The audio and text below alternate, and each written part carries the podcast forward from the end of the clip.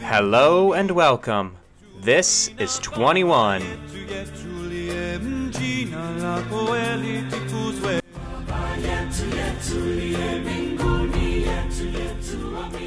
Episode 15.2 God Comes Down. Welcome back to 21, everybody. I hope everyone had a great week last week and it's good to be back.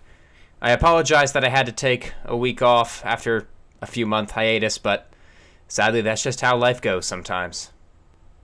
But last time, we introduced the 15th wonder on our list, the Great Ziggurat of Ur.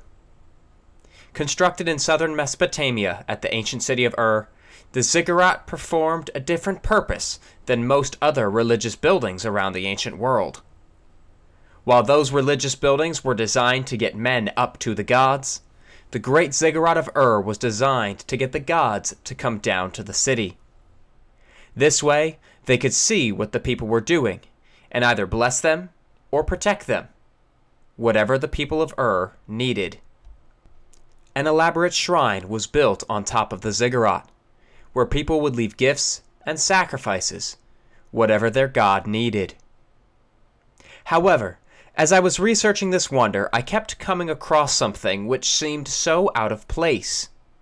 Another famous building in Mesopotamia, constructed during the ancient times the Tower of Babel. As I mentioned last time, the Tower of Babel is quite possibly what inspired the Great Ziggurat of Ur. Now, I normally try to avoid rabbit holes on this show. They usually don't offer anything to the discussion. But as I studied the Great Ziggurat of Ur, and mentions of the Tower of Babel continued to pop up, I decided we'll jump down this rabbit hole for an episode. This proved to be a good choice. It was a fascinating topic to read about and compare the Great Ziggurat of Ur and how it might have been inspired by the Tower of Babel. Now, there's a lot that we can think about and need to understand before we really can know why the Tower of Babel is even mentioned in the same breath as the Great Ziggurat of Ur. I could easily spend way too much time down here, but I need to limit this to one episode, so I will mostly just give the highlights from my research. At the end, I'll comment on another place you can go if you find this interesting and you want more information. Sounds good? Alrighty, down the rabbit hole we go. Now, before we get any further into it, I want to read the story of the Tower of Babel from the Bible. It's found in Genesis chapter 11, verses 1 through 9. It's not that long, so I will read the whole thing, just so we have all the details necessary. The story goes like this Now the whole world had one language and a common speech. As people moved from the east, they found a plain in Shinar that's what the Hebrews called Sumer, or southeastern Mesopotamia, and settled there. They said to each other, Come, let us make bricks and bake them thoroughly. They used brick instead of stone, and tar for mortar. They said, Come, let us build ourselves a city with a tower that reaches to the heavens, so that we may make a name for ourselves. Otherwise, we will be scattered over the face of the whole earth. But the Lord came down to see the city and the tower the people were building. The Lord said, If as one people speaking the same language they have begun to do this, then nothing they plan to do will be impossible for them. Come, let us go down and confuse their language, so they will not understand each other. So the Lord scattered them from there over all the earth, and they stopped building the city. That is why it is called Babel because the Lord confused the language of the whole world. From there, the Lord scattered them over the face of the whole earth. The Tower of Babel is traditionally believed to be a myth created by later Jewish authors of the Bible as an attack on the people of the city of Babylon. Babylon conquered the Jewish nation during the 7th century BC under King Nebuchadnezzar. Historians and scholars believe that the Tower of Babel, if it ever existed, was the temple to the Babylonian god Marduk. But there are other scholars, and historians who believe that the Tower of Babel existed well before the city of Babylon did, and that the use of the word Babel is not a direct attack on Babylon, but merely the Hebrew word which means to confuse. There is evidence, both textual and archaeological, that helps us to understand that the Tower of Babel not only existed, but was something much different than what we traditionally think of it today. The first thing to suggest this is where in the Bible the story of the Tower of Babel takes place. It is recorded in Genesis 11. Now, the books of the Bible are not organized chronologically, and there certainly are authors who are writing decades, if not centuries, after events happened. But all the other events recorded in the first half of the book of Genesis seem to follow some sort of chronological order. Genesis begins with the story of creation, how God made everything there is. From there, we get the great flood of Noah, just a few chapters later. And a few chapters after that, the Tower of Babel. So, for the sake of argument here, let's assume that the Tower of Babel is not misplaced. If that is the case, then the Tower of Babel would have nothing to do with Babylon. If the chronology of Genesis is correct, then the city of Babel couldn't be the more famous Babylon. But how do we know this? Babylon was founded around 2300 BC. But if the Tower of Babel does not refer to Babylon, what does it refer to? And when? When would the Tower of Babel have been built? There are several clues to the time of the construction of the Tower of Babel in the passage of the Bible. It says in verse 3 that the people said to each other, Come, let us make bricks and bake them thoroughly. They used brick instead of stone, and tar for mortar. The archaeological record shows that fired brick technology was developed sometime around the end of the 5th millennium BC, or around 4000 BC. As we saw when we looked at the Ishtar Gate, fired bricks were used in all kinds of construction projects throughout Mesopotamian history. Wood and stone were simply not in abundance in that region, so the people had to get creative to find a way to build their structures, large or small. Now, fired bricks, by themselves, are not enough to prove that the Tower of Babel wasn't in Babylon. But that's not the only clue. The second is the word tower. Growing up and hearing the story of the Tower of Babel, I assumed that it was some kind of skyscraper, literally touching the clouds, or something like a large cylindrical tower reaching up to the sky, as the famous painting depicts. If you are unaware of this painting, go check out the website. I have a picture of it there. But the Hebrew word used for tower simply means a large structure.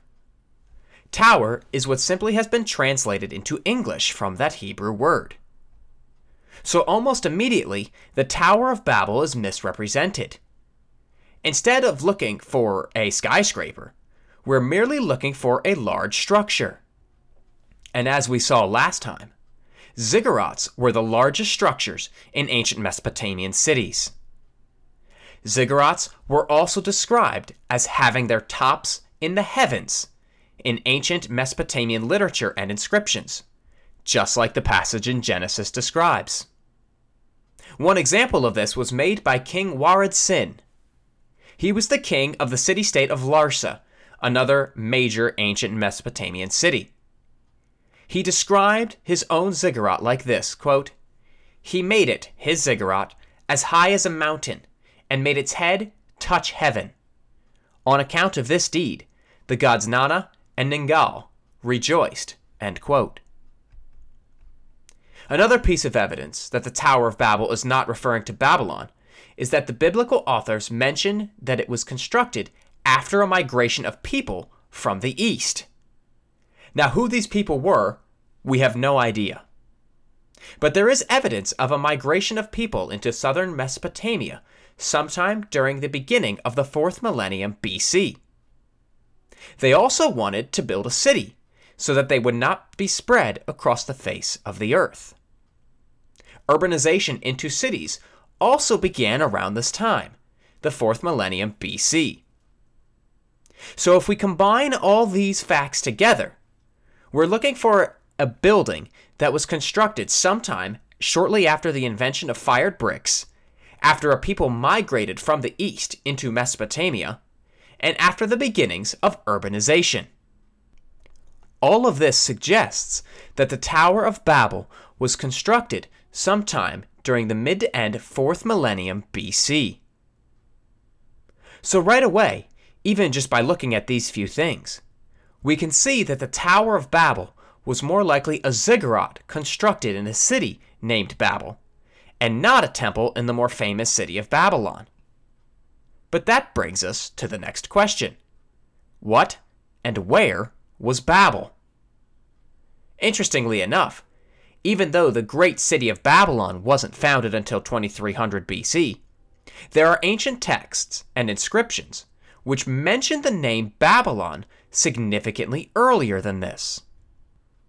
This is because Babylon and the ancient great city of Eridu are often viewed as one and the same. There's not just one text that does this either. There are numerous ancient texts that equate the two great cities. One text calls the great city Eridu at the beginning, and then changes it further on down the text and calls the same city Babylon.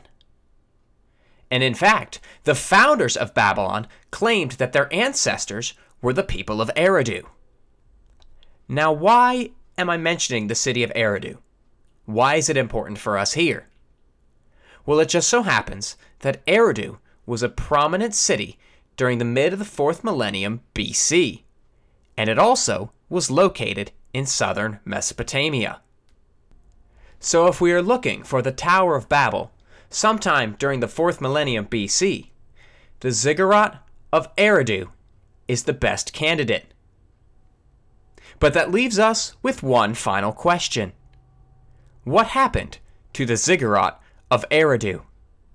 And why is Eridu not a more prominent city throughout ancient times?